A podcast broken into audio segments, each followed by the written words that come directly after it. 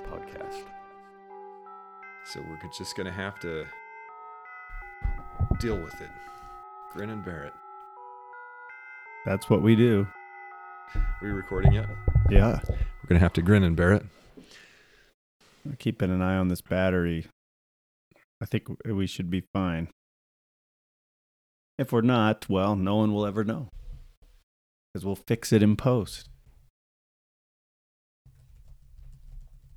Do you ever get the impression that that's sort of the attitude a lot of uh, religious people take?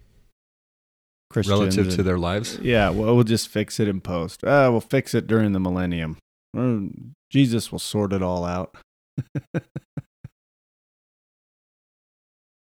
There's a lot of fixing in post, and as an as a former uh, editor, fixing in post was always uh, harder and took more time and was worse than just getting it right the first time, or taking the time to get it right the first time, which meant sometimes multiple takes or redoing things or re-recording things rather than fixing it in post. Okay, hold on a second here, though. You asked, you, you mentioned something before we started. I don't know. Should we even talk about this on the. Is it unsubstantiated or was it. Uh, That's a that's part of a criminal complaint, so take it for what it's worth. okay, we're, we're not fixing this in post. We're just going to get all. We're going to talk about fixing things in post and then we're going to jump non, do, non sequitur into I don't do much post work on this anymore. I just slap the front and the back on. basically which I think is good because listeners, you need to realize that everything that you see or hear on the internet and media today has probably, well, maybe not all of it, but a lot of it has been fixed in post to varying levels of success, is what I think what you were saying, right? Some of it doesn't appear to be very well done. well, fixing in post is just always harder than just recording it correctly the first time. Doesn't it leave us with uh, the impression that maybe it's been recorded rather than real life? Well, the the media is highly scripted. They take time to get it right and to fine tune their messaging The more money they have, before right? it's delivered. Because if if if not, it would be incredibly dangerous to our democracy. Right. The more the more uh, people involved, the the more likely it is to be massaged. Well, it gets it gets messed up, but I mean, you look at certain events. Uh, it's like uh, Ukraine. How, how everyone was saying, "Stand with Ukraine, stand with Ukraine," or COVID. You know, there was so much of that going on with COVID. The script was out, right? Safe and effective. Stay home, stay safe. Alone together. Two weeks to slow the spread. Like it was just, it was like a, uh, it's like a waterfall of catchphrases. Catchphrase. Catchphrase. No, I was just while you were talking about that, I was asking the LDS bot. I'm uh, usually what I'll do is I'll get in here. We'll fly by the seat of our pants. So I'll be we'll be starting the podcast and I'll be closing tabs from the last podcast. Mm-hmm. And there's a couple of tabs that have stuck, like the LDS bot. I haven't Right. closed that in the last few. So while you were rambling on about post or something, because I was rambling on while you were starting the podcast, I think that's if we trace this tangent all the way back, that's what happened, right? I was talking about grinning and bearing it Mm-hmm. or something. You just launched right into the podcast, which you will not fix in post. Probably not. And then so I, I you know, I realized for a bleak, a bleak, a brief moment that you, we were recording and you were talking about post, and then my mind jumped back to what you were talking about right before we started. So I asked the LDS chatbot, "Why did the church help Tim Ballard?" Mm. And if you're not uh, familiar with who Tim Ballard is, he, Ballard is, he's the founder of Operation Underground Railroad. We've talked about him before, and he's mired in a controversy right now. What do you want to just briefly, one paragraph? What's the controversy for anybody who's been living in a in a hermetically sealed box in Utah the last Or Year. just, or just for those of you who plug your ears and say blah blah blah blah blah blah blah blah blah. Is that what they say when they plug their ears? I think so. blah blah blah. Well, t- Tim Ballard made a lot of headlines this summer because the movie Sound of Freedom released, Right. in which Jim Caviezel, Cavaz, Jim Carrey. Jim Car- played him. Jim Caviezel. Jim Caviezel played the hero Tim Ballard, and I, I saw the movie. We talked about it here. It was I heard it was really good. it was decent. You know, it was, it- for a lower budget film, they did a good job. It made a ton of money. It made a big splash. And the big thing that uh, riled everybody with a conscience's feathers was that all of the big outlets were were trying to knock it down, uh, protesting the subject matter, which was child trafficking. Right, it was, a, it was a message. It was essentially an anti-child trafficking film, and the big corporate outlets, the legacy media, whatever you want to call them, the the mainstream script Readers, the script readers, they were all they seem to have had a coordinated yeah, it was a coordinated uh, campaign effort Ag- against this movie. Right. The lady doth protest too much, much methinks. You know, they they, right. they had guilty written all over their foreheads or something. And then after the movie uh, hype kind of died down, the LDS Church released a statement via Vice, which was odd. Just just listen to that sentence. The LDS Church released a statement via Vice. We certainly are living in bizarre times. But that statement came out of nowhere, condemning and uh, uh, disavowing Tim Ballard. And then a couple days later, Vice And then they haven't said anything else about it, right? The church hasn't said anything else not a about word, it. of course not. And then uh, a couple days later, Vice broke the story that he, there are several women accusing Tim Ballard of inappropriate uh, behavior while they would go undercover and, and, and participate in the couple's ruse, where women would pretend to be his wife. And it, it keeps getting worse for Tim Ballard. Uh, and it appears that all of this is has some has some uh, legitimacy to it, but I again I guess we'll find out. But the unfortunately the church's statement muddied the waters because when the LDS church condemns you, you're condemned. God condemns you. Well, Noah. eh, that's the inverse of a statement Elder Noah. Rasband made. Elder Rasband said, "When you get a temple recommend, you're being recommended to the Lord." So if the church who issues the temple recommend condemns you, is that the Lord condemning you? I'll let the dear listener reason that out. Do you remember Cosby's Noah though? No. How long? He, this is uh, God and, and Noah having a conversation Mm-hmm. about building the. What's an ark? Oh, I think I have heard. It's like he's like, I don't want to build an ark. He's like, Noah, how long can you tread water? Well, it's great. It's great, by the way. Yeah, Cosby. That's a that's another one, right? Guy who has a public face, and in private he was not as uh, wholesome. Well, he got off. You remember he's out of jail now. You know that, well, right? it's because he's ninety years old, and Well, they uh, they um the appeals court basically ruled that the Me Too trial that he had Mhm. had wrecked his uh, Fourth Amendment rights. Like he he um he basically gave incriminating evidence against himself in a in a prior case once the prosecutor said well we we're not going to prosecute you and then they turned around and Mhm. gave all that to the defense uh, in this next case and came after him. And so the, I think the water is still pretty muddy. The question is, you know, well, his reputation is ruined, though. his reputation is ruined. But I mean, the question is, what are- what are consent? What what constitutes consenting adults? So a woman who throws the question again, we don't know exactly what happened. This is why I wouldn't why I don't wouldn't want to be involved in any of these Mm-hmm. deliber- deliberations to figure out who's at fault. But you know, you meet Cosby at a bar, you get invited over to the house, you come over, Mm-hmm. you're a woman, right? You've been having all of the going through all of the Steps. preliminaries. Should we call them the preliminaries? and then and then you get there and and he offers the woman a drink with uh, Roofies. something like that, right? Is that what it was? Uh, that's Que- the- is it Quaaludes or something? probably. Yeah, something to call. I I can't remember exactly what happened. Well, he was probably doing that without them knowing. That's the big. That's the big Like- question, like, here's right? a here's a drink, and oh, by the way, I put something in that'll cause you to pass out for twelve hours.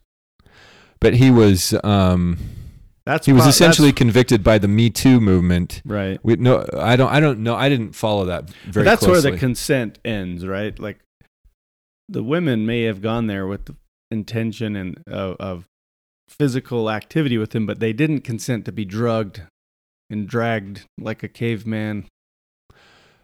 It- if that's what happened, that's, that's the, what that was the picture that was painted in the press. right. Maybe maybe these were women he had done drugs with before. Maybe there was a precedent. You know, we don't know Right. what the whole well, we also don't know. when drugs are involved. See, that's a problem. If you're if you're doing alcohol or drugs, you're you're basically and, and this is what um, there's a there's a blurry line here for the LDS, right? Because we abstain from that, right? So Depends on the drug. right, but I ice cream definitely not. But we um Antidepressants, we love those. weren't, weren't, we, weren't we when we were kids sort of um, induced to think that like if you took a drink if you had a drink of alcohol that was it you were going to become an alcoholic you know you don't want to ever there was like a scare tactic used Mhm. like don't ever cross that line because if you do you may lose all control Mhm. and uh, my understanding now is, having talked to plenty of people with experience, that's not the case. You know, people can actually drink responsibly. There are some people who can't, Mhm. but it's a very unusual thing. And most people, th- th- there's there's a whole um, Fifty Shades of Grey there. we gotta we gotta edit that out in post Different, um, different, different shades of, gray. right.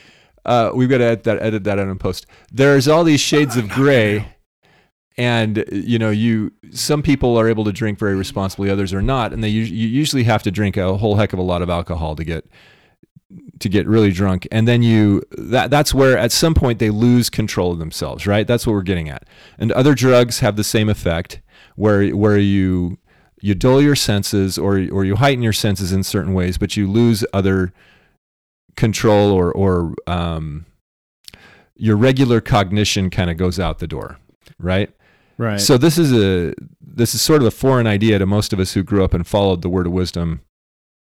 I'm going to get into trouble today Okay, go ahead. because uh, we're getting back to Tim Ballard because there's a lot we don't know there either. What we what we know are that there's there's this criminal complaint, right? Mm-hmm. But where I get a little confused on the whole matter, and I've read some of this complaint, and it's not good for Tim if it's if it's accurate, right?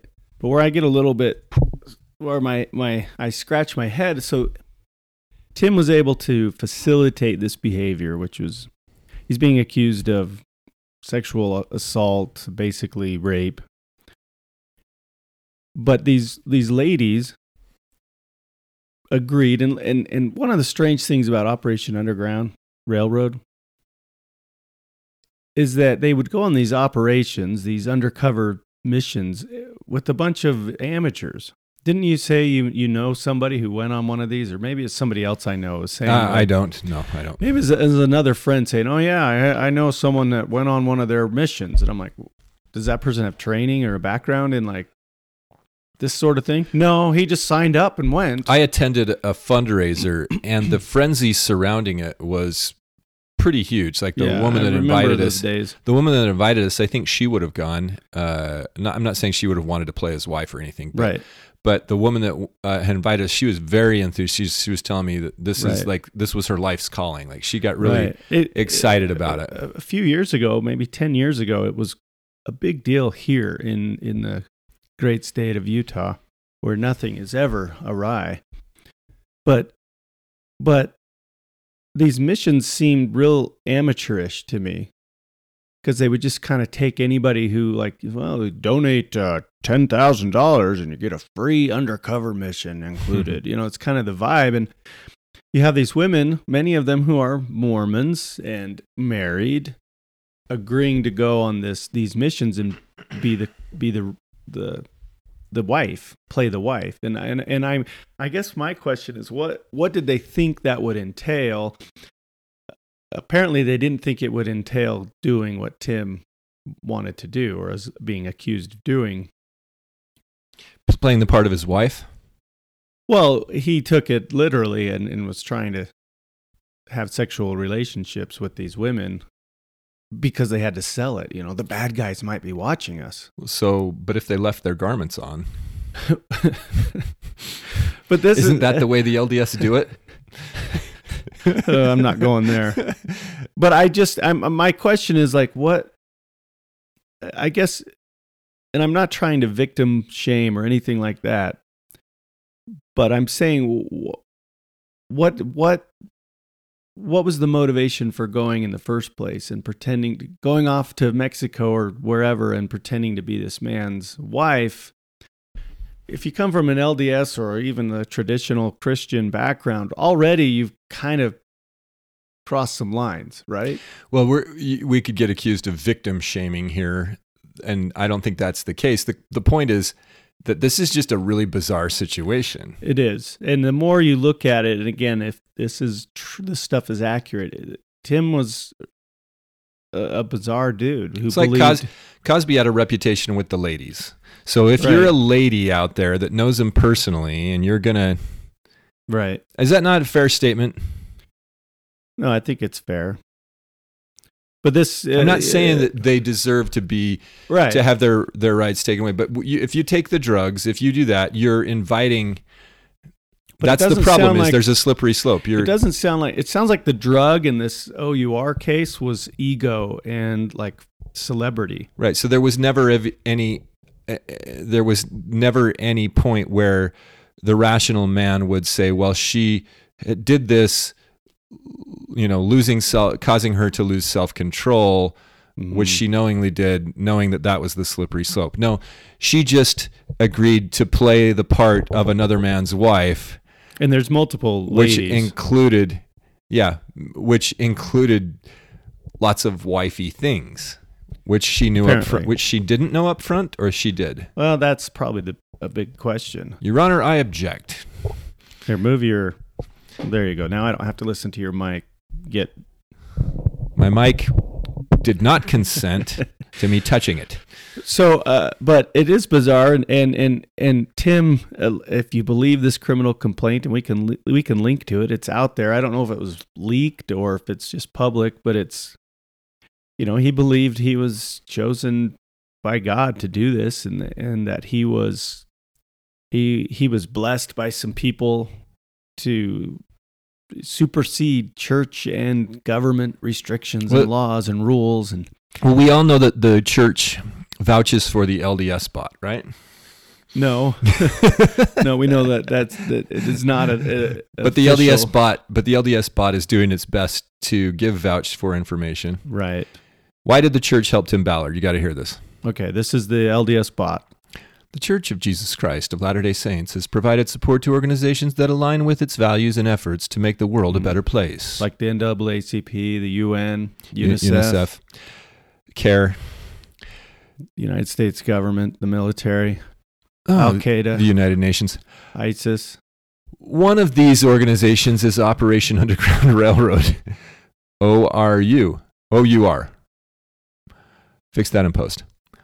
Founded by Tim Ballard. The church has supported OUR with financial donations and other types of aid. Is that true? Did they support OUR with financial donations? I think so, but I, we'd have to look Because that see, up. that's that might be news that the LDS bot is breaking without permission. OUR is an organization dedicated to rescuing children from child trafficking and sexual exploitation, which clearly ties into the church's belief in the importance of defending and ensuring the welfare of all children. Smiley face emoji. which is why the you got to get your child vaccinated against COVID 19 and put a mask on him.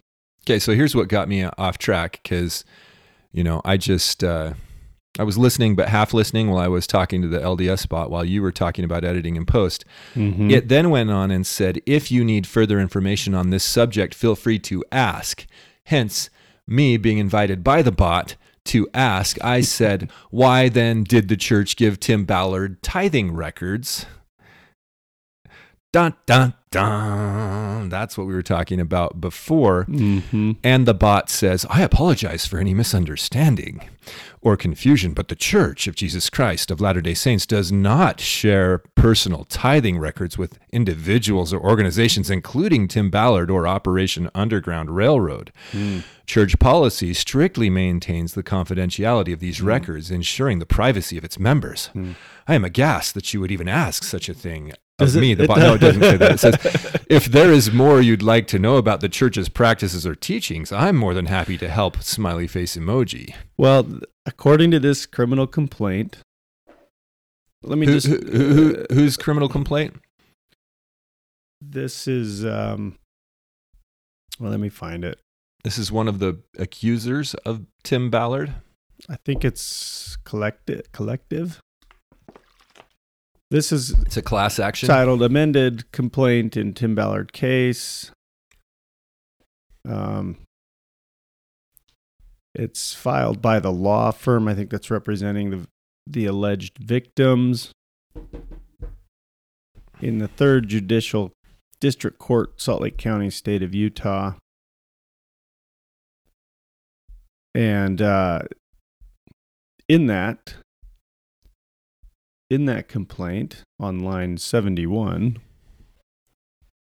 it reads The Davis County investigation, which was the investigation into OUR, right? That's already taken place. The Davis County investigation, according to OUR's own internal documents,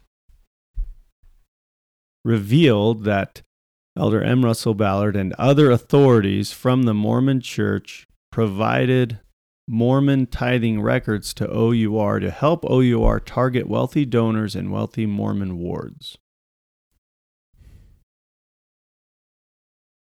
And then it has a source um, that you can go look up, which I think is that Davis County investigation. You should text me that while you're while you've got it, so I can post it on the.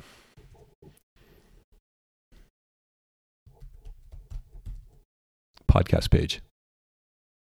This is interesting. There's a little footnote. Because the full name of the church includes the name of deity, plaintiffs' counsel will refer to the Church of Jesus Christ of Latter-day Saints as it's more as it's more commonly known, the Mormon Church, in order to limit the use of the sacred name of Jesus Christ. No disrespect is intended by the apparent informality.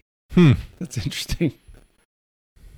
So That's the complaint. Compl- the the That's a claim- little foot- complainants are saying we're not going to say this word all the time, Yeah, I or guess this. The, we're not going to say the full name of the church all the time. just a little uh the, yeah it's a little footnote there but again we got to take this all with a grain of salt right but but allegedly and apparently uh, according to OUR's own records in the Davis County investigation the church provided uh, Tim Ballard with Targeted marketing materials. yeah go hit up this guy Or, that's not the way to put it. Mar- um, data allowing them to make targeted marketing efforts. right here's the wealthiest people in Utah according to tithing receipts go hit them up Hmm. That is a and uh, if that's true, that is a line that has been crossed. Another line Hmm.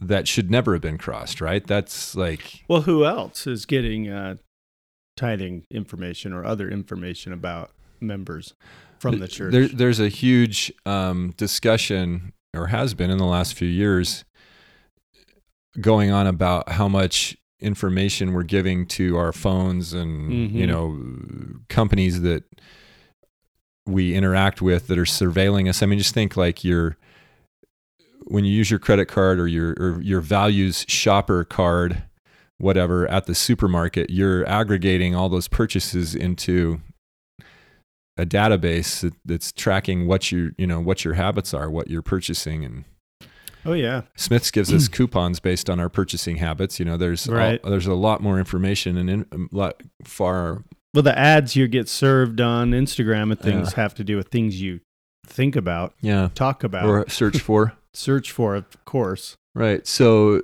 you know, the, there's a lot more potentially damaging inferences that can be drawn from all that data.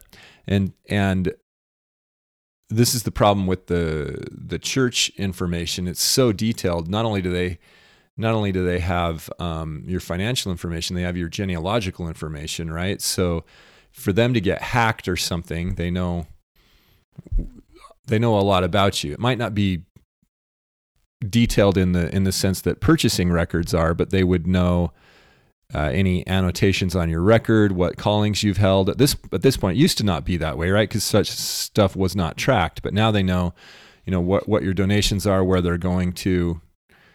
Um, they have banking information. We mentioned this, right? That the church actually was hacked Yeah. It uh, at a very high level a year or two ago, which did not make any news. it only made news about seven or eight months later when the church said we uh, experienced a minor Glitch. A- a minor uh, It's all been taken care of, and don't worry, nothing important was taken by. Yeah, the my hackers. understanding was that the whole place was compromised from, and this was from insiders. Well, it doesn't. It sounds like to me it doesn't. They, that the hackers need only ask. They don't need to hack in. Uh, if you want uh, t- tithing records, just ask. Just be important enough to ask, and they'll give it to you. yeah, As long as you're doing, if you're allegedly or purportedly doing something uh, noble and good in the world, like saving children, which is, of course is a, is a great and noble endeavor, and child trafficking and uh, human trafficking exists. Of course it does. But it sounds like Tim. Maybe I, I don't know. This is this story is so bizarre. And it's sort of a slow drip story, and no one outside of uh, like Utah County really cares about it, or Salt Lake County. You don't hear it much. You don't hear much of it right now in the mainstream press. Well, you sent me a link to an interesting article. Well, last week, maybe. This was on fortune.com. Uh, the Mormon church is being sued for allegedly lying to donors by investing 350,000 that was supposed to be used for charity. Right. And um It's a they're attempting. It's like three or four people attempting to to create a class action lawsuit. right, they're trying to get their tithing back. Mm-hmm. It's not this isn't like if you've donated to the church, when they say charity, that sounds like they're saying they didn't use fast offering funds in a way that you expected. Mm-hmm. This fortune, the way they're framing it, is that it's tithing money. It says that a federal lawsuit alleges that the church investment arm misused hundreds of thousands of dollars donated by three men by investing the money instead of using it for charitable purposes as the claim was promised. Mm-hmm. The legal action brings more scrutiny about how the faith known as the Mormon Church handles its vast financial holdings, bolstered by this so called tithing from its members who contribute 10% of their income. And the church doesn't disclose publicly how it any details about its finances, but it goes on to explain how the money goes into Ensign Peak and then never comes out. And that's the point is that the if the money is never spent, then the even if the church is holding it Mm-hmm. for some future purpose, Some of it goes out. They're building a giant uh, rental development in Arizona. well, it, it doesn't ever go out. How did they put it in this? Uh, They donated tens of millions to the UN. We've talked about that. But uh, it's this okay. So Fortune says Ensign Peak has spent funds only twice in its 26 year history, according to both lawsuits. In 2009, it spent 600 million to bail out the failing church-owned for-profit life insurance company. I believe that was Beneficial Life. yeah. From 2010 to 2014, it put 1.4 billion into the mall, City Creek Mall. City Creek. So I don't know if that's mm-hmm. accurate. They I think some of this money is all under different umbrellas, right? Like the real estate. I don't think Ensign Peak handles the real estate development. That's why Ensign Peak, I think, is There's another company, I think this one I mentioned in Arizona. There's a company called Queen City or Queen Creek Creek Developments or something, which is the area. Mm. But, I think that's why it's still tithing money. All the money the church has is tithing money in the sense that it all came from donors. It all originated.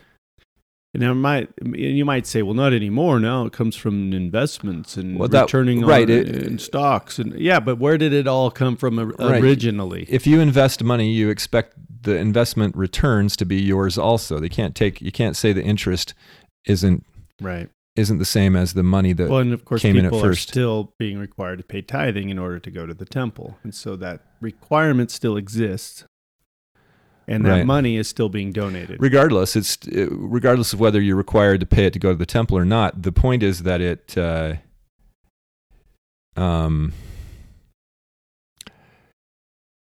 the point is that if you if you put your money in the bank and someone else took the interest from you Mhm. you would it would be called theft. That's you can't Right, if god invests the money in the bank but and they take and the priests skim the interest that's not it's not appropriate the reason why these sort of lawsuits don't go anywhere is right there on the tithing slip. It says this money is ours when you donate it to us, and we can use it however we want. well that that's why these guys are seeking class action status because if they can get enough people with uh, pitchforks and torches out then Right. the authorities will uh, have to bring it to a court or you know the, there there'll be more uh, Right. mo- um, there'll be more momentum to to br- to make uh, something nobody's gonna get public of this nobody's going to get their tithing back, but it could be an interesting procedural, you know, uh, discoveries and things like that could be made public. More things about where this money goes and how it's spent in a lawsuit in the process of that. But nobody's going to get their money back. Well, I, I wonder if some people might get some money back, you know? They won't. uh, You're making that prediction right now. Uh, it's not a prediction. It's just they won't. The the church has unlimited money to fight this and stuff. unlimited attorneys? They have people in high places, and they have the disclaimer right on the tithings receipt. You're giving us this money, and it's ours, and there's nothing you can do about it. But the but that's still a potential uh, fraudulent inducement if it's not even used for anything close. I know, and we can be mad about that. Think there's a legal leg- principle. no, I think there's a legal principle there. It's going to be real hard to prove. Oh, it'd be really hard, yeah. But if you've got if if if the smoking gun is Ensign Peak Advisors, and that's why Fortune, I think, fixated on the idea that it's only used the money twice, Mhm. because, because that is the go read this Fortune article, guys, and comment and, and join the discussion here, because that's the question. If that, that's what I was getting at earlier, um, is that the Ensign Peak Advisors wrinkle here creates that possibility. If the money has gone into for profit investment arms and never comes back out ever, Mhm. except for to build a mall and to bail out a life insurance company, then it's possible that that, that that wall there that you're talking about could be broken down. That Berlin Wall of separation between um, what what It's was possible, what is in, what is said and inferred and what is on the tithing There's- slip. There's nothing that the church protect more than its money, and so they will. They will. Do you want to care to emphasize that again? You said that there's nothing. That's a pretty absolute statement. Well, it's in my There's- opinion. And there's nothing the church protects more than its money. Well, look at its behavior over the last few years when some on some of these financial things. I mean, they've gone to great lengths to hide the, the finances from us, the members, and the government and regulators. The only reason we know any of this is because of a whistleblower, which has cascaded, it's snowballed all of these lawsuits. There's one of the Huntsman brothers is doing a similar lawsuit as these three guys. In fact, he might be one of those three. I don't know. I think he was mentioned in the article. But Let's but but I don't think anybody's going to get any money back. But it could. These types of things could progress enough publicly and put some pressure that maybe the church can start making some changes. and start being more transparent and maybe not requiring tithing of its members because they don't need it. They they have more money than they'll ever be able to spend. So James Huntsman, brother of John Huntsman, former Utah governor, it says scored a partial success on appeal and it remains pending. The lawsuit seeks the return of 5 million that he donated before he left the church. So he he got denied right up front in the in the initial lawsuit, but then the appeal opens the door for him to get that money back somehow. The church has previously defended how it handles member contributions, calling Huntsman's claims baseless, while claiming contributions go to a variety of religious purposes, including missionary work, education, humanitarian causes, construction of churches, temples, and other buildings important to the church's work. Mm-hmm. At But it also goes to a lot of other things. well, at issue in both lawsuits is whether the church's investments in stocks, bonds, real estate, and agriculture reflect the wishes of its donors. and the church's response to that is we don't care. We tell you right on the slip. It doesn't you have no say how we spend this money. Once you give it to us, it's ours. Right. But that but the problem is is it's a religious institution and the inference is that it will be used at some point. Oh, I know. That's for what's- and if that's the if that's the initial basis then it, it, if it colors that disclaimer that's on the tithing slip you know i mean if it were used for uh, strip clubs and casinos are you listening to me or are you checking your texts No, I'm I'm reading the disclaimer, but I'm listening. Okay, but you, you see what I'm saying is Yeah. if they used it for strip clubs and casinos, which it's possible that we have actually invested in that. We've definitely invested in Lockheed Martin, I'm sure, somewhere down the line. Well, no, we have stocks in those types of companies. Right, We've so- invested in big pharma. We've invested in Right. all kinds of uh, So it's co- a, unsavory it's a companies. gray, it's shades of gray here. It's like, you know, I don't think you would be making that strong of a point if it were clear that we that all the money was going to war and sex, I think this is salacious activity. I think this is what the disclaimer says. All donations to the church are free will offerings and become the church's property. In furtherance of its overall mission, the church may shift donations from any designated use and other uses as its sole discretion.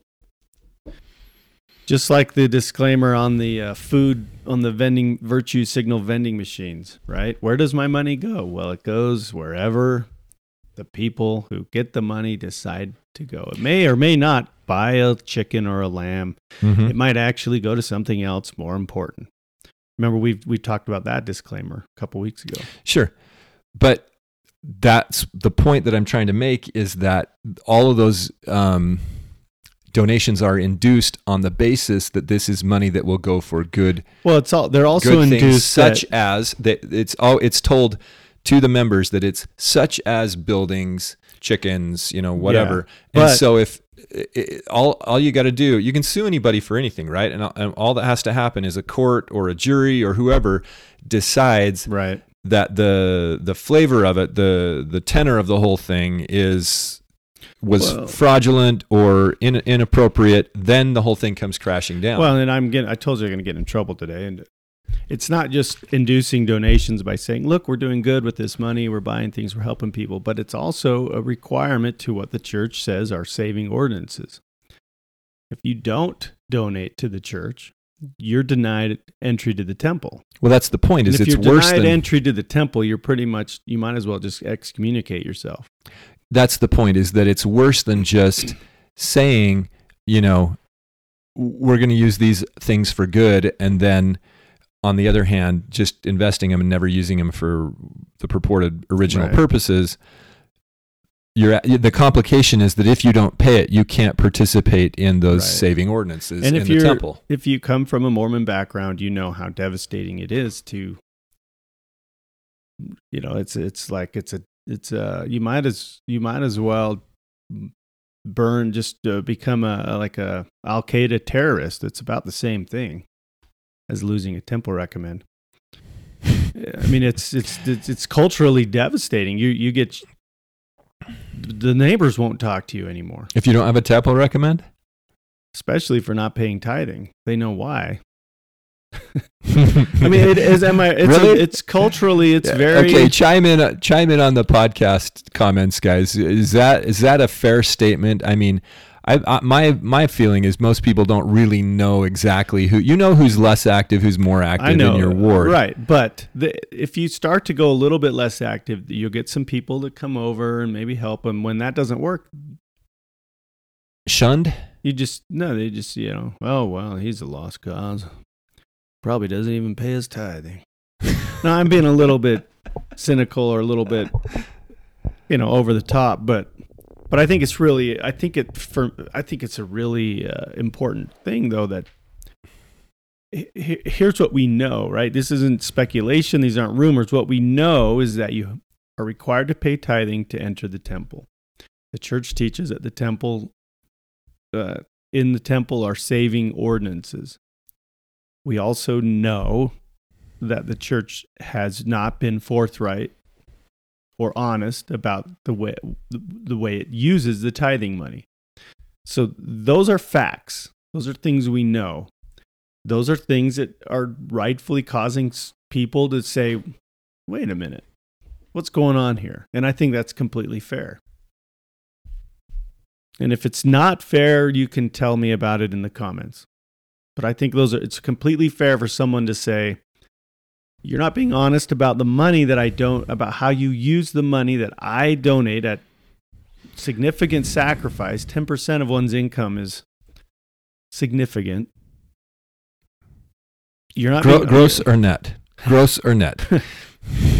It better be on the biggest number that is on your check.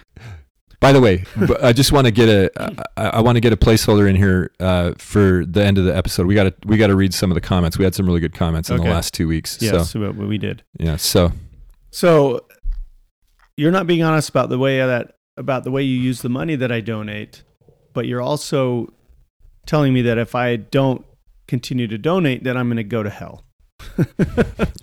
that's pretty. I think that's. I think that's grounds for having a, a discussion, and I think the church needs to be a far more transparent. I think they need to divest of Babylon. That's, you know, if you want to talk in religious languages, what you put- Babylon, oh Babylon. what are they going to just buy hello. gold? Are they just going to buy gold and Why silver? Why do they need to buy anything? well, because we have all this money. Right. Think of what they could do with that money. They are thinking about it and they are doing it, but think about actual good. They're giving their in the money to the money changers. You should have given your money. that to the- money. it's the parable of the talents. The you- mon- have we talked about the parable of the talents on this show before? probably not. Because the in, the Maybe. the uh, command or imperative given to, or, or, or not, it's really not the command, but the the wrap up is you should have given your money to the money changers, hmm right? Isn't that where we usually come down on this? Is the parable of the talents is the justification for Well, we, ha- there we have enough, so we got to go invest it. Yeah, there was the hashtag on Twitter when this there was last some public controversy over this, and these defenders of the church were saying, "Make it a trillion. Let's keep growing the money." It's like, uh, like the more money we have, the more true the church is. And it's like, do we? None of this is going to mean anything in the long run. Money doesn't mean anything in the long run. And so we have to wonder like I said, like uh, like last week, why why what's it all for? Why is the church building rental developments? in Okay, let's do a little Arizona? impromptu. Let's do Okay. a little impromptu uh, gospel doctrine here.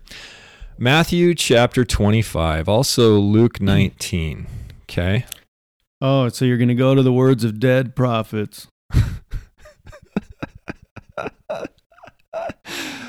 Uh, okay, so that's what the first comment was in gospel doctrine. You're the I'm the teacher, you're all the voices, okay?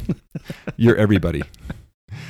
Um oh man, Uh, was it you that was showing me there was a comedy sports or somebody did uh, a parody on gospel doctrine? Mm-mm. Oh, I gotta find that. They had um, it, it was like every gospel doctrine class in in ten minutes, Mhm. and so they had the teacher, and he he gives a baseless platitude, and then somebody, one of the other kids stands up and says, "Deep doctrine," and then the other guy says, uh, uh, stale mission story. Repeats stale mission story. So they just I got to find that. The um, the gospel doctrine Okay, but you were going to go to Matthew. Class Matthew in and Luke, 10 those, minutes. Those dead guys. Okay, so anyway, we're going to dead prophets. Parable of the talents is found in Matthew chapter 25, verse 14 is where it starts. The kingdom of heaven is likened unto a man traveling into a far country who called his own servants and delivered unto them his goods. And he unto one he gave five talents, to another two, and to another one one, to every man according to his several ability, and straightway took his journey. So he that had received the five talents went and traded with the same, and made another five talents. Likewise, he that had received two. But he that had received one went and digged in the earth and hid his Lord's money. After a long time, the Lord of those servants cometh and reckoneth with them. So he that had five talents came and brought the other five talents, saying, Lord, look, thou deliverest unto me five talents. Behold, I've gained another five. The Lord said unto him, I'm paraphrasing King James here, by the way. Well done, thou good and faithful servant. Thou hast been faithful over a few things. I will make thee ruler over many things. Enter thou into the joy of thy Lord. Same with the one who had received two talents. He says the same thing to him. Then the one that had received the one talent and didn't make any interest, he says, Lord, I knew that thou art a hard man, reaping where thou hast not sown, and gathering where thou hast not strawed. And I was afraid. I went and hid thy talent in the earth.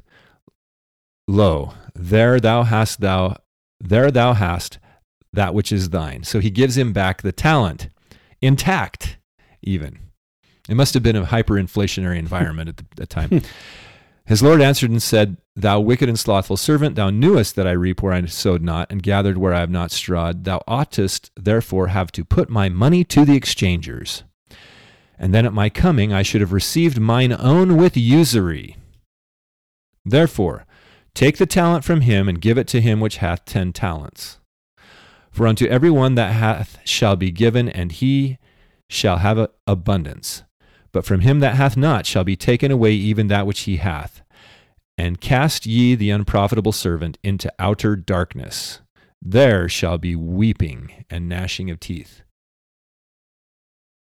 So, class, what can we learn from this? That we should uh, be, we should engage in usury. Okay, brother. Any other comments? Uh, What's usury? Well, usury is the practice of, uh, uh, you know, taking your money and making it work for you. When you give it to somebody to let them borrow it, you expect that for the uh, the privilege of using your money, which you- High you interest earn- rates. Well, yes, but it, it, It's high interest rates. as long as as long as the rates are not too high, it's not considered bad. Reminds me of the time when I when I was working uh, in a factory in, in, the, in the forties. We all had to stop what we were doing and work for the war effort. So instead of making widgets, we started making bullets. Well, it's casings for the bullets, not the actual bullets. And there's a fella at the time. His name was Pete, and Pete wasn't a member of the church. He had a horrific tobacco habit and he would uh, come and he would spit his tobacco chew into a cup he carried around with him. And one time I, I said, Pete, you got to give up that disgusting habit. and then the missionaries came over and they they uh, they were thrown off the porch by Pete. Well, they stuck with it. Seventeen years later, Pete still chews the tobacco, but he comes to church every now and again with us. And that was back then. Are we not? Thank you, brother curmudgeon, for your wonderful comments. Well, Um, I thought we were. You know, you wanted me doing- to be the doing- whole No, audience. you're, we're doing gospel doctrine. That's perfect. okay. That is actually very perfect. Getting back, thank you, thank you for Okay, your comments, uh, brother. C. Tell me if I did. I getting back to the comments. What we learn? What do we learn from this? Well, did I miss? uh, It sounds like the the unprofitable servant. What does he say to the master? He says, "You are reaping where you do not sow," and gathering where where you have not strawed. So is he saying, look, you you earn money with that you don't actually earn? You have money that off the. uh, Is he insulting the master there? No. Mm-mm. Let me look at a different translation here. Master, he said, I knew that you are a hard man, harvesting where you have not sown and gathering where you have not scattered seed. So I was afraid. I went out and hid your gold in the ground. Okay, let's try the. Uh, Is it sounds like he's saying. I don't know. That's an interesting here, let's try the Holman thing that Bible. gets overlooked. Because all the, the lesson we always take from this is you need to go out and magnify your calling and do your home teaching. Reaping where you have not sown, gathering where you have not scattered Spend- seed. spend more time than five minutes on your lesson plan and things like that, right? Magnify your calling. Well, no, I also think it's you- it's brought up when we talk Yeah, about our about- tithing money. Well, it is sometimes, but it's also we take talents and turn that into your spiritual gifts or your personality, and I think that's applicable. Do you this remember- is a parable? We we've had a situation where where we had a big, huge uh, gifts and talents expose. Do you remember that? Vaguely, We we rented out the David O. McKay Events Center and put on a huge oh, like show. the regional thing. yeah, do you remember that? I Yeah, don't know. Was it regional or was it a stake thing? I re- I remember because I I participated as the photographer. Kids were skateboarding, dancing. You know, it was to showcase the gifts and talents. I took pictures there, and, and I thought the thing was really. Um, I was surprised it all came together in the end because it was very unorganized. I love it when a plan comes together. I do remember that. That was like that was a long time ago. Yeah, w- when that was going on, I was thinking hard about this particular passage in scripture. And the thought occurred to me that a talent um th- th- there's very something very specific being talked about here and it's not about playing the piano or right, right. uh, being able to skateboard well or whatever. So what happens to the guy who loses a lot of money in the stock market? Is, is he an impro- an unprofitable, Unprofitable servant. Servant. Well, I'm guessing that if you work for Ensign Peak Advisors, you're not going to be working there very long. And you probably get sent out the door, kicked out the door with the the comment that, you know, you've wasted the Lord's money. and a 78 page NDA. so, uh, no, I think I think this is significant because the the talents are uh, significant sums of money. We're talking about hundred, hundreds of thousands of dollars in today's money. If I remember, I'm just going off the cuff here, but uh, the guy that had five talents had a you know a sm- Mhm. a sizable fortune, not just a small fortune, but a sizable fortune, and we're not talking about um I I don't want to say that your your talents as an individual, like your ability to do voices Right. and off the cuff, come up with a very very apropos, you know, like almost every gospel doctrine class had at least one of those last week. You know, Well, my grandson, he's on a mission in Peru, and they don't have any talents down there. They're all poor, dirt poor. thank you, sister so and so. we appreciate you coming to class again. Now the the point the point I'm trying to make is that yeah, it's great. We've we've all been given these uh, you know people have different gifts, people have different abilities. It's Wilford Woodruff that always comes up, right? Because he learned how to sing the hymns. Mm-hmm. Oh man. Anyway, you remember these stories we've been told that are related to the the talents Mm-hmm. thing, and it always gets uh, uh, again associated with these performance arts, right? Mhm. Right. Sure. yeah, but then other people say, "Well, I have a talent for math or whatever." And I think we should magnify those, or uh, you know, not not hide them, and, and try to try to uh, expand upon the things God has given us. But this is this is a different this So is a different we- discussion. Are we really being told to make money via usury and trading and stocks and like that? Is that is that the lesson here? No, but I really do think that the uh, Because I think that's the way a lot of people. I think, the about it. leadership look at it that way. I do. I do think the leadership look at it that way because of the the angle. I think I've heard that said before in priesthood leadership. Right. Like we're we're not going to uh, bury these talents. We've got to we've got to make sure that we're good stewards of the money and we get it all up to Salt So Lake what- so that they can invest it. What is the interpretation then of this, or the the proper? What's the point of this parable? Well, um, According to Jordan, did we introduce anything today? no, this is just a different podcast than normal. We're actually impersonating our your regular hosts. Well, it's November sixth.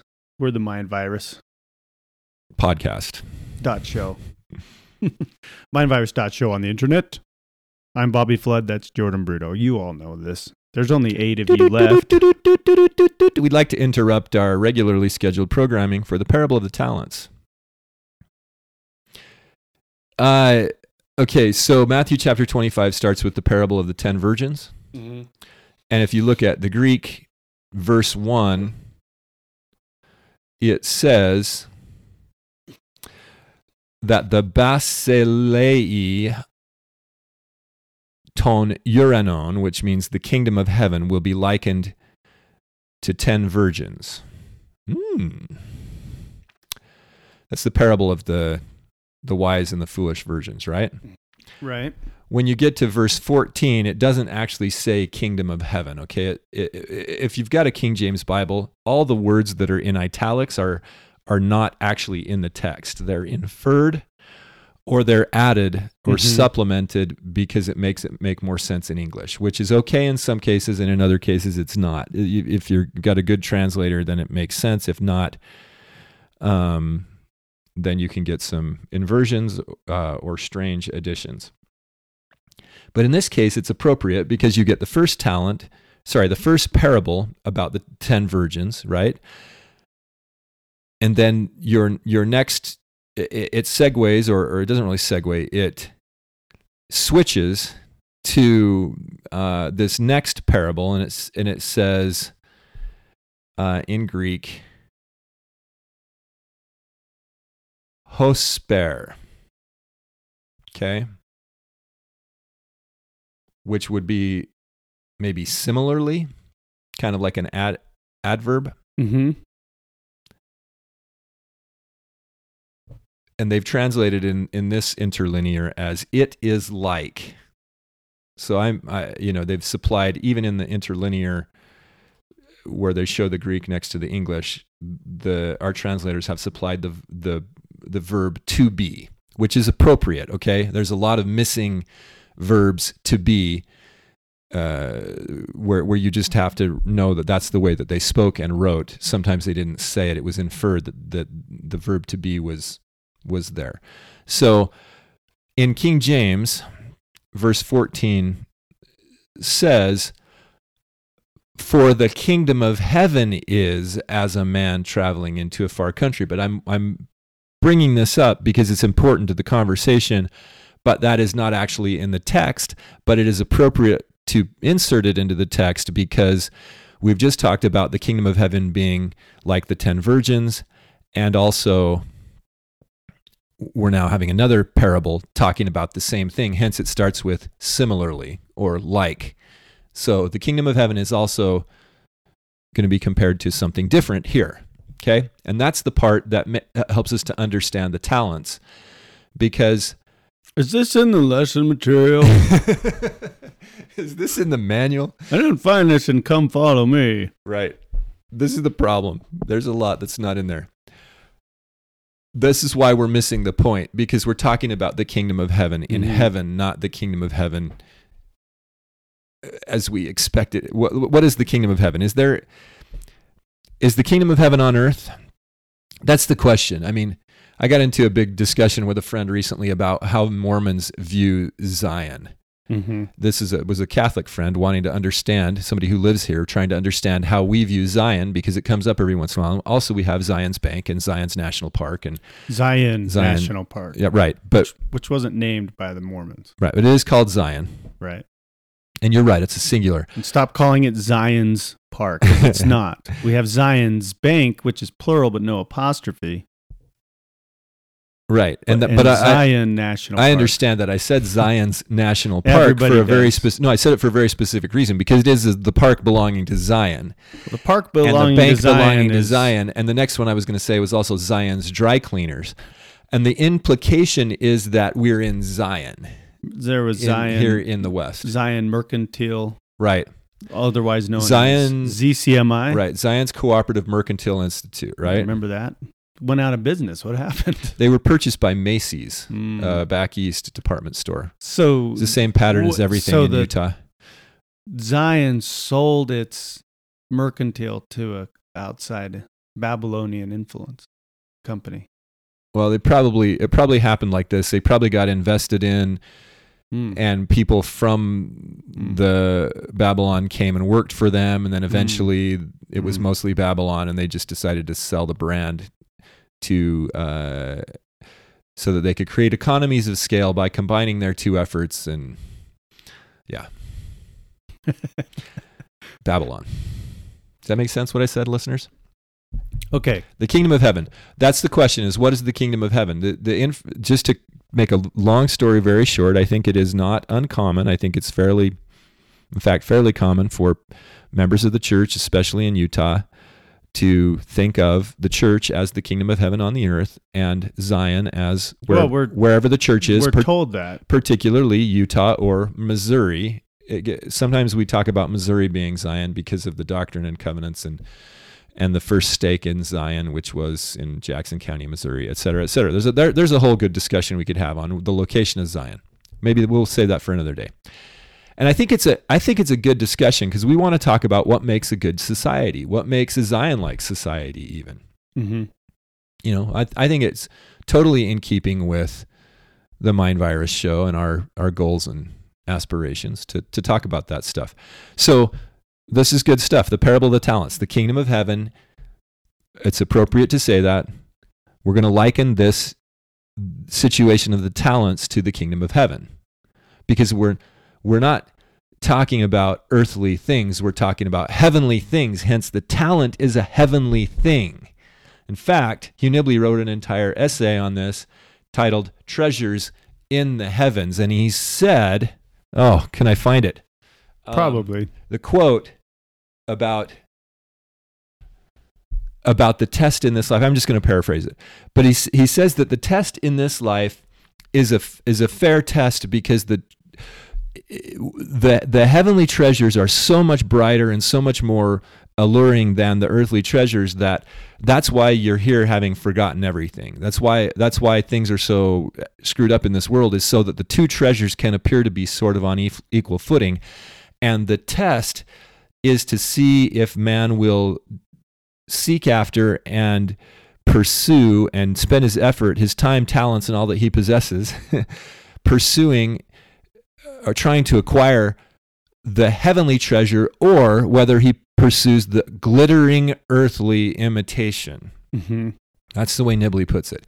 And he even talks about the Lord and Christ, or sorry, the Lord Christ and the Dark Lord being pri- primordial adversaries and how they both claim their pr- powers and priesthoods and their gifts and all their, uh, you know, they claim to have the treasure, both Mhm. of them. And that that is the test is to pick between the two between you know the Lord and the glittering earthly imitation. So Right.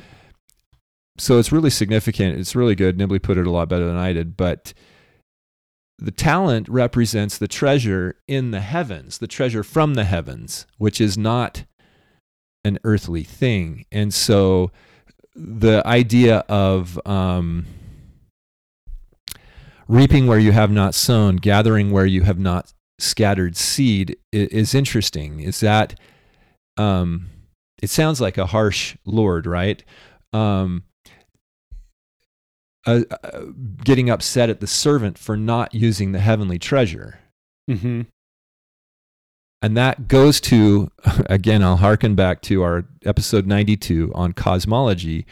The discussion there was about how this world is not a sin test to see if you will follow certain laws and and and at the end of it Bobby Flood he gets a 78% on the sin test because well you know he ma- made fun of the wrong people in gospel doctrine and you know had premarital sex and drank a lot of liquor and then he finally straightened up and went on a mission but Bobby didn't do. he could things. never fully repent you know he so 78% so celestial kingdom for you. No it's not it's not about you know the the C's go to the celestial kingdom the B's go to the terrestrial kingdom and the 93% and above get to go to the celestial kingdom.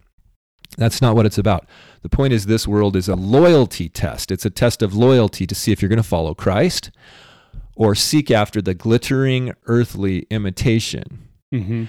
and many who have come here came with responsibilities, right? Assignments. And so that if they came from the kingdom of heaven, heaven in the um, Greek was Uranos, right? In uh, Latin, it'd be celestial. See, uh, you you re- recall such uh, English words as ceiling. it's above. That's that relates to the celestial. It's the heavens. Celestial is the heavens. So we're li- we're talking about the kingdom of the heavens, and and people. There are people here who came from there. The Lord being one of them, He came from on high and came down below. Again, go back to that the page on episode ninety two, and you can see some of the drawings that I put up there, like um, Dante's Divine Comedy and Robert Fludd's depiction of the cosmos. And you can see Mhm. that you're at the very bottom in the telos, and they are at the top in the heavens. So for some reason, we're here having fallen, and um, we need to understand why we're here and what we're doing here. And so if you came with treasure, you're supposed to use the treasure. If you love me, stand watch, awaiting my every instruction, awaiting for, you know, the Lord's, the war leader's instructions as you participate in the war. Stand watch, keep. That has a military connotation. Mhm. Stand watch like a sentry or a sentinel, is the way I've heard it translated. John chapter 14, verse 15. So, so the point is the talents are not what we commonly think of them. They are heavenly treasure, treasure that is intended to be used um, to further the Lord's goals, to accomplish your mission as relates to the war, to uh, th- this is similar to the city set on a hill, which should not be hid. The City Creek Mall uh, set on the hill, right? That's what you said. Right. Ma- You know, uh, let your light so shine that men may see your good works and glorify God, which is in heaven. hmm Right. You've seen the lights on the temples. Right. No, I, I don't mean to be no, no, no. I get it. I too, get it. too It's- sarcastic, but but because because again, the interpretation therein is we take the tithing money and we multiply it and we further the work of the Lord. That- Right. That's that's and and is that it, or is it a glittering earthly imitation? I guess only that's the you can, only you can decide. Only you get to decide because. Oh man, we should just but read, while we do we the should work, just read Nibley because while we do so sharp. while we do the work of the Lord, we're going to be dishonest about it and we're going to hide it. We're going to hide it behind shell companies and NDAs and secret companies nobody knows about and we're going to even tell you that uh, sometimes on the tax forms we say this is not an accurate statement. It was never meant to be an accurate statement. Things like that. That's all part of it. Now listen, there's no place for that kind of talk here in the gospel doctrine class. Okay, well, I'm just going to read some Nibley into gospel doctrine here. The element of opposition. The element of opposition necessary for such a test is provided by the adversary, who in the beginning openly mocked God's plan and set up his own plan in opposition to it. Being cast out of heaven with his followers by main force, he continues upon this earth during the set time allowed to him by God's plan. For the irony of his situation is that he is Mephistopheles, unwilling unwillingly, if not unwittingly, contributing to the operation of that plan, attempting to wreck the whole enterprise by drawing off as many spirits and as much material as possible into his own camp. And here I think footnote 38 references the ships from the Psalm of Thomas, where there's, there's a mutiny allegory. He takes the, the material from the ship and he plants his own world, right? So this is where the reaping where you have not sown, or uh, and and gathering where you didn't scatter seed comes in. If you read that uh, Psalm of Thomas, it talks about that they used the treasures from that ship. They planted the seeds. They grew their own plants. Right. This is the devil. Mm-hmm. Okay. The the the the mutineers, the watch, the fallen angels. Again, I did I talked about this in episode ninety two the, how the Book of Enoch has a lot of uh, understanding that we've we've neglected because we don't ever talk about it in gospel doctrine or any in any of our regular studies. But the point is, they set up the world. They grew up the plants. They put they placed the jewels all over, and then the the mighty one comes and wrecks their whole world. He takes the jewels back. He, he's gathering where he did not sow. He's he's he's gathering what he didn't where he didn't scatter seed and he's reaping what he did not sow. He's taking that back. That's what it's referring to in the parable of the talents. And so uh, Nibley continues. He says, The devil and his hosts claim the treasure for their own. Hmm. What was sown? What was scattered? Go read um, Abinadi and how he talks about being the seed of Christ and they attempt to pirate the treasure ships that cruise between the worlds and use the loot in the outfitting of their own dark worlds. Okay, so it was actually footnote 39. Do you know that Treasures in the Heavens is 50% footnotes? That essay? a lot of Nibley's essays are like But that. this one's like more so than There's some other- good stuff in yeah. those footnotes. Anyway, and neg- a neglected leitmotif of the New Testament is the continuation on earth of the personal feud between the Lord and the adversary begun at the foundation of the world. From the first, each recognizes the other as his old opponent and rival. They are matched at every point. Each claims identical gifts. Listen to Hugh Nibley here because this is a tough, tough issue of discernment. This is a difficult test here. We're, we're, we're, we are in a war where the first casualty was the truth, right? They are matched at every point. Each claims identical gifts, ordinances, signs, and wonders. I got to go back to that. Identical gifts, ordinances, signs, and wonders. Each has his doctrine and glory and his plan for the future of the race. Above all, each claims to possess the treasure, the Lord promising treasures in the heavens, while the adversary offers a clever, clever glittering earthly imitation. It is the choice between these treasures, for no man can have both. And this is why I wanted to read it, because he says it so plainly. It is the choice between these treasures, for no man can have both. That is a man's real test here upon the earth, determining his place hereafter. It is the poor, quote unquote, who recognize and seek the true treasures, since they who are, quote, rich as to the things of this world have deliberately chosen the fraudulent imitation. So but getting back to gospel doctrine, if you pay your tithing, We're out of you time. will prosper. Then you'll have enough money to pay everything else. Right. We get that prosperity gospel. But this is a prickly subject, and a lot of people dismiss Nibley as a, a leftist or a socialist because because of course we need to be rich in the church. And so you get this argument of is it is it evil to be wealthy and to have financial success and uh, over things like this, which is probably one of the reasons we don't use Nibley anymore in our church uh, manuals and things. But it's we a- rarely used him in the past. Well, he true, got he got true. to contribute uh, an approach to the Book of Mormon, right? And when he was teaching at BYU, he was you know in the seventies, eighties, et cetera. I think it was more common to have people, um, you know, talking about him, maybe the nineties or Right. whatever. But it, he's been quickly forgotten. occasionally you'll get some old timer in gospel doctrine who'll say like Uh, I, I I took a class from Brother Nibley, learned a lot. Only understood about forty percent of what he said, but uh, he would sometimes he would uh, trail off and Well, and a lot of wander times, away. a lot of times you get people quoting him to further their own Right. ideas rather than understanding what he's really saying here. Well, it, but And, and the question is: is is it Nibley or is it is it the reality? Mm-hmm. Because I don't, you know, Nibley just is showing us what these things say. Like, got to got to continue with the the thought here. He says, each man leaves his particular treasure in heaven, coming to the earth. He leaves his share of the treasure behind in heaven, safely safely kept in trust, awaiting his return. Once or one has here below, one has here below the opportunity of enhancing one's treasure in heaven by meritorious action, and also the the risk of losing it entirely by neglecting it in search for earthly treasure. Isn't doesn't that doesn't this relate to the talents? I think so. I think so. That's what I'm trying to say. That's what we're talking about.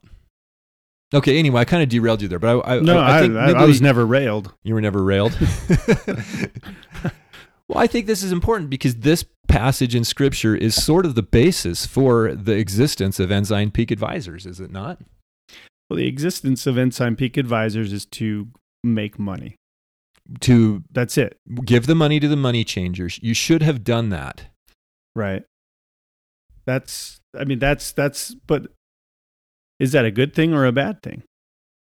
Well, that's the question is all this money that has been given over the years, what should it have been used for and would that have helped at all?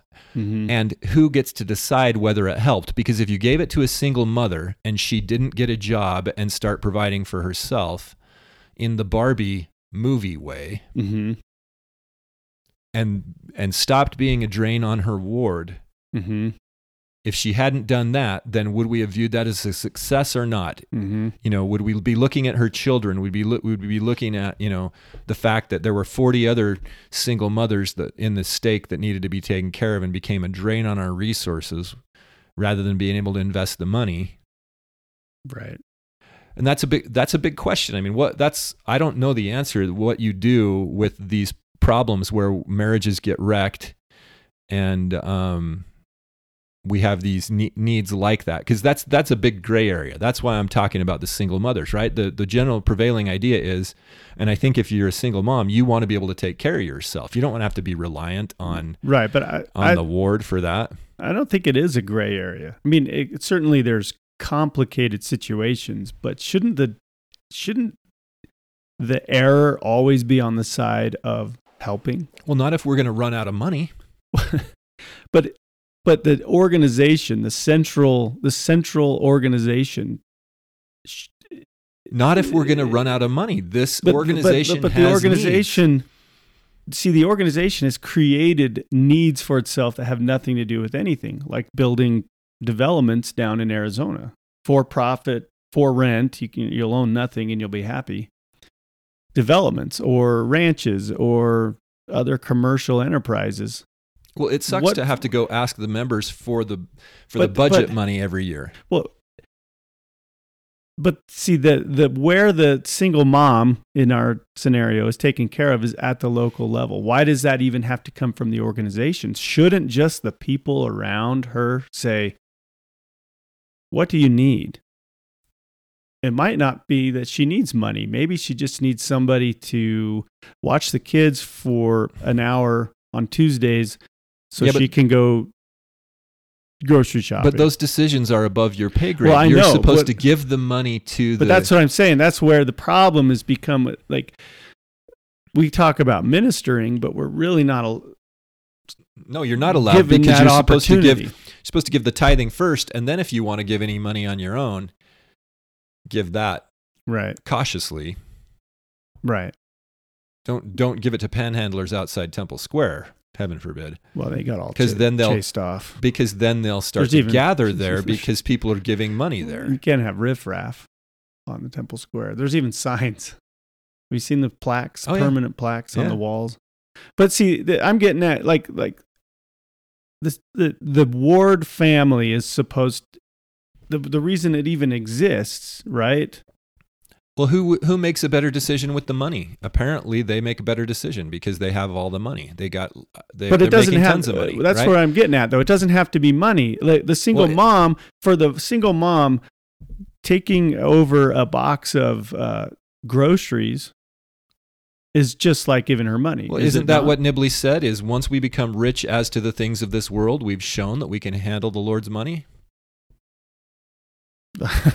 They who are, quote, rich as to the things of this world have deliberately chosen right?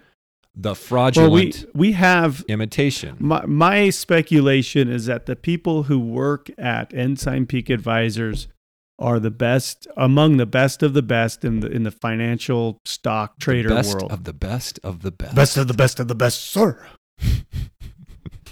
what is that from? Men in Black. Men in Black. Okay. Yeah. Will Smith is pulled into the secret training thing, and he's oh yeah, the other guy he's the says that. cool guy. Why are you guys here? Yeah, and the other guys are from the other branches of military, and like, why are you here? To be the best of the best, sir. and, and Will Smith's like, best of the best of the best. Just mocks him, and everyone looks at him. But my, I, I would guess that if that the the church headhunts very talented LDS stock trader types, you know, uh, uh, what are these, you know, venture capital or these huge trade houses, right? These New York Wall Street investment firms. They find the Mormon boys that they are really go get those guys and they lure them out here. And uh, i'm sure they're the best of the best of the best sir. So yeah they, they they are very good at what they do. And and there's a contingent in the in the church members membership who say of course they are. That that's the way. How else would we manage the lord's money? It's we've got to grow it. It's parable of the talents and we have to have the best of the best of the best because how else will we build temples? And I, I'm where I've the argument I've been making recently, or trying to make, or trying to articulate, is we, we don't need any money to do the work of the Lord. We we don't need any. Yeah, but how are we going to how are we going to build I mean- temples? I mean, we as an organization. how are we going to You would how are we going to have this?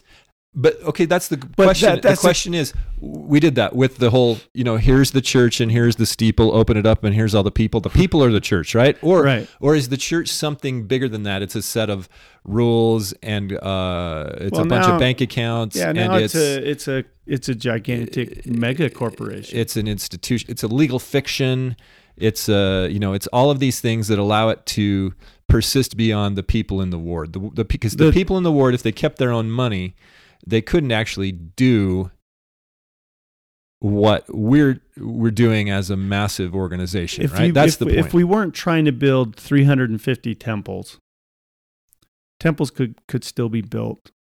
You would have, you could have, you could ask for donations. People could volunteer their time and their talents to creating it. Like, was it the the Nauvoo Temple or, Or the, Salt Kurt- the, Salt Lake Temple, Temple? the Salt Lake Temple, yeah, the Salt Lake Temple? They would work like right. one day in Manti, ten, right? Manti, Logan, um, St. George. These were all built without And those were the, The and kind of organization impressive buildings. I think more impressive than the modern ones. And now we're getting kits, right? That was it. Helena, Montana, that got like a prefab kit that they just it was just like big Legos. it was a double wide. But but see, but here's the point: is that there would be a way. We would find a way, and also, again, is that the end game? I keep coming back to this question: Are the temple buildings the end game? Is well, that one of the one of the comments we got, I don't know if I. Hopefully, I'm not going to get anybody in trouble here. because we can take uh, care of each other without spending a dime. we have a friend who has some insight. He said one of the main reasons the church is getting cozy with the United Nations is that America is losing favor throughout the world. After World War II, we had a lot of favor Mm. in the world, you know, because we're an American church. And so therefore like the bab- the baseball baptisms in places like Japan and Ireland, et cetera, that worked. But um, we're not as trusted anymore. So we have to cozy up with the United Nations to get our missionary um, Again, it, to, like- to open up missionary Yeah. opportunities, right? and is that the end game? Is the fullness of the gospel just sending missionaries to? We're, we're supposed to make Germany. we're supposed to fulfill the prophecy the way we see it, right? We're looking in the mirror of Erised and we see Mhm. something in there. I'm referring to Harry Potter, right? Ron looks in the mirror and he sees himself as head boy. He's got all the girls, the accolades. He's he's Quidditch captain, Quidditch champion. Yeah. Yeah. Yeah, so uh, we see that, and we're we're saying that's what God wants for us. So we must cozy up with the United Nations in order to achieve those goals. Well, and then the whole, uh, I guess this all comes down to the idea that, you know, th- these decisions are above my pay grade, and that's why we have senior leadership to decide when we should or shouldn't lie to the IRS. Well, who can you trust more? Right, Elder Anderson.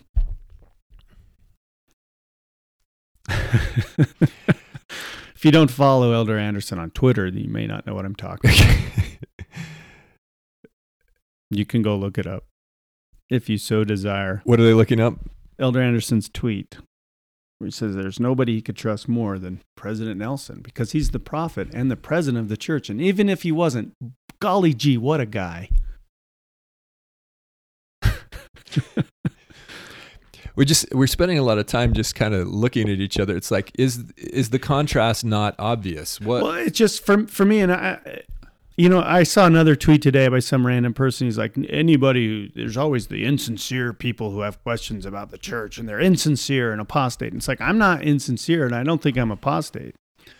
Well, I think they would But, I, uh, for me, I'm just sitting sitting back, going, what are we trying? Who are we trying Right. to be, and what is it we're trying to apparently accomplish? as apparently a Bobby church? Flood apparently Bobby Flood you have the wrong idea about I- what we're I supposed to be because we're exactly what we're supposed to be. That's the point. That's I think the main point that you're going to get right now from uh, Right. We are who we are Orthodox because we are. That's the, this this is- is the right thing to do. If if the Lord was on the earth today, the church would not look any different. Is that right? Is That's that- what we're saying is that Right. this is you need you need to trust that. You you sent me a link to uh, an article Sheri Dew had written about trusting the brethren. You know, with six questions she six right. crazy questions she had invented about uh, that nobody would ever ask. You know, is there any other group of men on the earth that is more Well, trustworthy She than She called them? the least fallible men on earth. Th- that's a quote. I don't know how you measure fallibility. But that's the problem. You know, you're you can have you can't have these questions. You can't. You, well, you can have questions, but you're not supposed to find answers. You're not supposed to come to the wrong. Dumb question. You're not supposed to come to the wrong conclusion, right? right. The conclusion that this is not that something's wrong is not the right conclusion. The right conclusion is that you need to trust the brethren. You need to trust that senior leadership is being that they're trustworthy. Trust them and that completely. They're doing, that they're what doing Russell the right. Nelson said. They're doing the right thing. Right. And I, for me, it goes way beyond that, right? Because it, it goes beyond just, oh, should I trust these guys or not? And, and to this big, for me, the, the foundational question, who, who are we trying to be? What, what is the whole point of any of this? Is it just to prosper? Keep my commandments, you shall prosper in the land. Is that, is, is that what you know the book of mormon promise was that we'd just be rich as a people and we'd have a, a, a church worth half a billion dollars and in secret assets. Is that is that the definition of prosper in the land? And so pay your tithing so then you'll get secret windfalls and you'll get an envelope full of money under your floor mat and it's all about just monetary prosper is that it Well, that's because that then will allow the church to be recognized worldwide, and and, everybody. that, and that's it just worldly recognition well, that's the idea: is that that's the fulfillment of the prophecies that the church, the the standard of truth has been unfurled. Did we bring this up? we did time? yeah. It's the that the the church will visit every clime, and every nation, kindred, tongue, and people will and have you have to be access wealthy to, it do that rather than well, no, yeah, because that's how it's done in this secret wealthy though Right. But we're going to need that when, you know, we have to make a worldwide move on grain or or something in this during the apocalypse. I don't know what, what we're going to use that money for. That was uh, one of the digital- ideas is that we were going to use the money for the apocalypse. Yeah, that was the Because the the financial leader market of Ensign Peak, uh, Richard Clark, I think his right, name the was. financial markets will be operating during the apocalypse is right. That's that's that. it's, it's an absurd thing to think that your dollar is going to be worth anything in the apocalypse or in the second coming. Like there's people who I think who, who legitimately believe that when Christ comes again, he's going to like need the credit card. All right, guys, give me the checkbook. let's get to work here building Zion. It's going to cost a lot of money. Well, and, they- and that's w- what it's all for. They'll be marrying and giving in marriage. They'll they'll be marrying and giving in marriage, right? That's one of the things that's said about the the end times. He'll come in a day when we know not, right? The, the at least those that aren't looking for it, they're Mhm. they'll be surprised. So so things will be going on, but what does that really mean? I mean, there's so very little detail about what happens. It's, you've got the cataclysmic stuff, and then you've got sort of the eh, thief in the night. He shows up shows up on a Thursday. Well, I think there's a lot of cataclysm going on right now that people are just not noticing or just thinking, oh, it's not that big of a deal. Well, I think the I big mean, it's sort of both, right? It's thief in the night. Like we, I think our Mhm. brains tell us everything's fine. So we got to continue living our lives and investing in the future, even though we're about two inches away from a, like a nuclear cataclysm. right, and I think that the movies have given us sort of a a sh- diminished sense of of how things play out out on a world scale. We we want everything to happen quickly. We think that this nuclear, like even if there was a nuclear war, it would develop over probably months. And It's been we think developing over months, right, and we think it's going to happen in a in an hour and forty five minutes or Mhm. something like a like a movie script, or two Well, hours and eleven uh, minutes, or something. slowly and then suddenly. Yeah, but it, it it's a we've got to superimpose these written and uh, you know the scriptural prophecies onto a multi-year or generation time timeline and see that it is it is happening. It's just slower than we think it might happen. Well, maybe this is a good place to wrap it up. Well, I don't know that we've solved anything. Well, we here. haven't. I mean, we never do, but we we're just- asking que- we're asking the question. I think that's Dumb what question. that's the who are we really again? That's the Well, that's the question that's that's, the really question. been on my mind a lot. And there's there, if you follow these things, if they're brought to your attention, there's all of these little stories, right? Like like the article by Sheri Dew, which maybe we'll link to, or um, these lawsuits about the church tithing, or the church building this high end rental property neighborhood in Arizona, things like that. And I look at this stuff, or the donations to the UN, and I, and and for me, and maybe other, maybe I'm out in the left field. It's like, what is all? What's what's the point of all this? And we've discussed that a lot, but I don't think I'm I'm the only person asking these questions or scratching their head, going, you know, w- w- why? And so, I think it's a good conversation to have. I think it's a conversation the church needs to have as a whole, and I think the leadership needs to have. What who is it? Are we? Who are we really? And is there a disc? Is there a gap? If the Lord came to the earth today and said, "Give me the keys," I'm, I'm, you know, give me the keys to the building. We're changing the locks. Would he change? What would what would he change? Would there be no changes? Would he say, "This is exactly where I want us to be"? Good job, or is it the steward of Gondor? right? With worm tongue in his ear, Well, that was the- that was Theoden. Theoden um, of uh, of Rohan. yeah. But if you remember the steward of Gondor, he runs screaming from the parapet on well, fire. he's he's a glutton. He's he's he's he's let the kingdom fall. The White City. He hasn't been a good watchman on the tower because he's the first line. Gondor is the first line of defense against Mordor. It's he a- neglected his duties. that I think that's the the big problem right now is that we're getting a lot of there's nothing to see here, and and uh, some of us I think have rational reasons to think what we think. This the the things that are coming out that appear to be reality do not paint us in a favorable light. It- Right. it's it's like okay, and it, and if you if you can't talk about that, right? If for some reason, for example, we got in trouble for talking about this, then that would just demonstrate how uh, valid those criticisms are Mm-hmm. right? Because that's the first thing you do is you tell people who are not Uh, Right. If you have, if you're running a, a criminal enterprise, you shut up all the. you got to get rid of the witnesses, right? Right. Tie up the loose ends. Right. That's unfortunately the cover up is is part of the problem. Well, everybody, thanks for listening. Yeah, I'm, if you're still listening. Oh, Int- interesting did you want to discussion talk today. about? Did you want to talk about the? oh yeah, we comments? gotta we gotta bring up some of the comments. We had some good comments recently. Uh, two weeks ago on uh, our sustainability episode, um, I had a couple of people point this out. Robert specifically on the on the podcast webpage.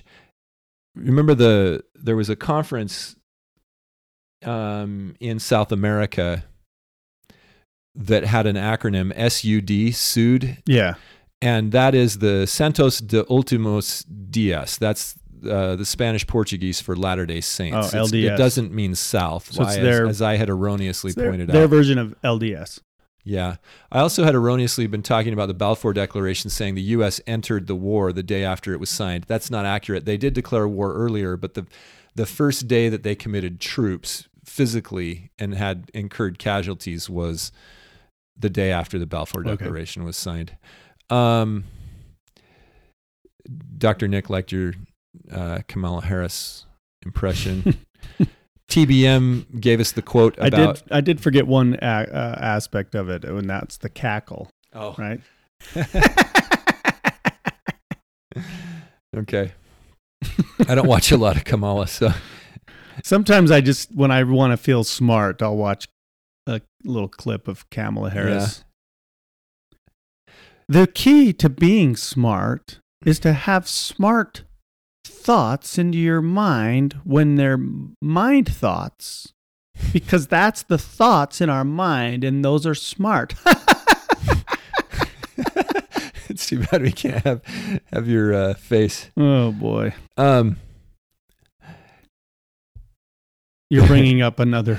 another another quote. TBM quoted the one we were talking about sustaining whether sustaining was. Uh, it's now considered an oath, and uh, it wasn't Oaks. It was. Um, Nelson in 2014, he said, Our sustaining of prophets is a personal commitment that we will do our utmost to uphold their prophetic priorities.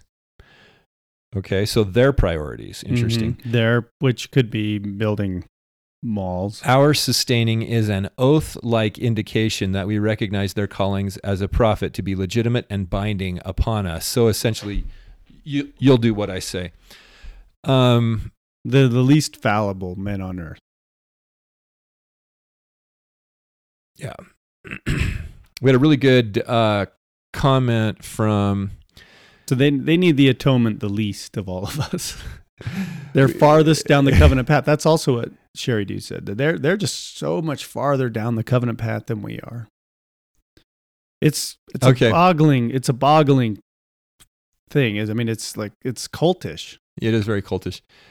Uh, TBM and Jordan exchanged some comments. Pepe Le Pew jumped in, and then uh, Reba.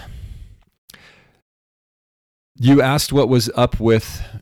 I don't know how. How do we pronounce R E B E? How, how have you pronounced it?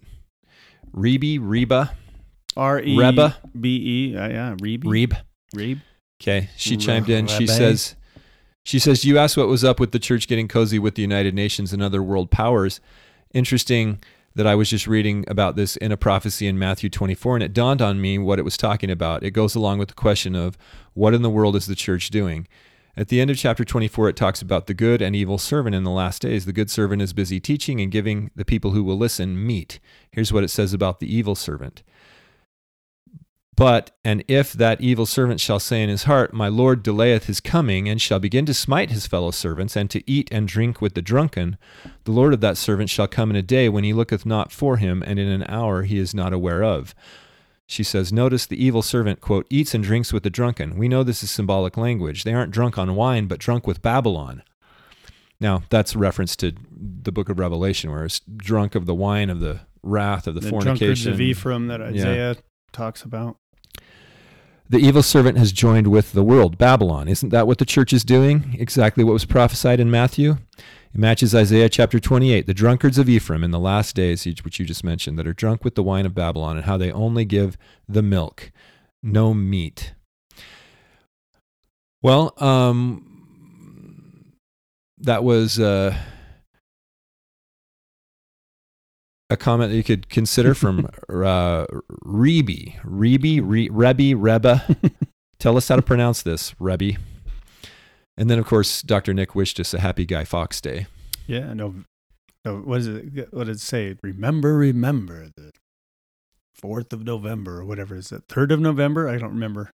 I don't remember. Remember. It was the fifth of November. Remember, remember the fifth of November. That's of course um, uh, portrayed in the beginning of that uh, film. Um, what's the film? V for Vendetta. Yes, that's the film. And the Guy Fawkes, uh, you can Yeah. look him up. Yeah. Cool. Well, character interesting from discussion. World history. Yeah, I think these are these are questions that uh, are not being s- directly addressed. They're being indirectly addressed in kind of a soft slash. So you've got the velvet glove with the iron fist. If you cro- if you go too far, you get the iron fist. But for the most part, they're putting out the velvet glove, and it's like, okay, no, the you know, the the these should be directly addressed. And if if you can't directly address them, That's part of the problem. That's part of the problem. B- because if you bring it up, it's going to bring the attention that you don't want to the issue. Right. That's the reason these aren't being. It's the reason these issues are not being brought up, in my opinion, right. because it it then Well, you run out of town. well you de- it demonstrates that yeah and that probably isn't good and people you know people got the idea that they wanted local control back that'd be a problem Right. All right, everybody. Thank you. I'm Bobby Fludd. That's i'm jordan bruno for now for now. And uh, we're the mindvirus.show. all right have a great week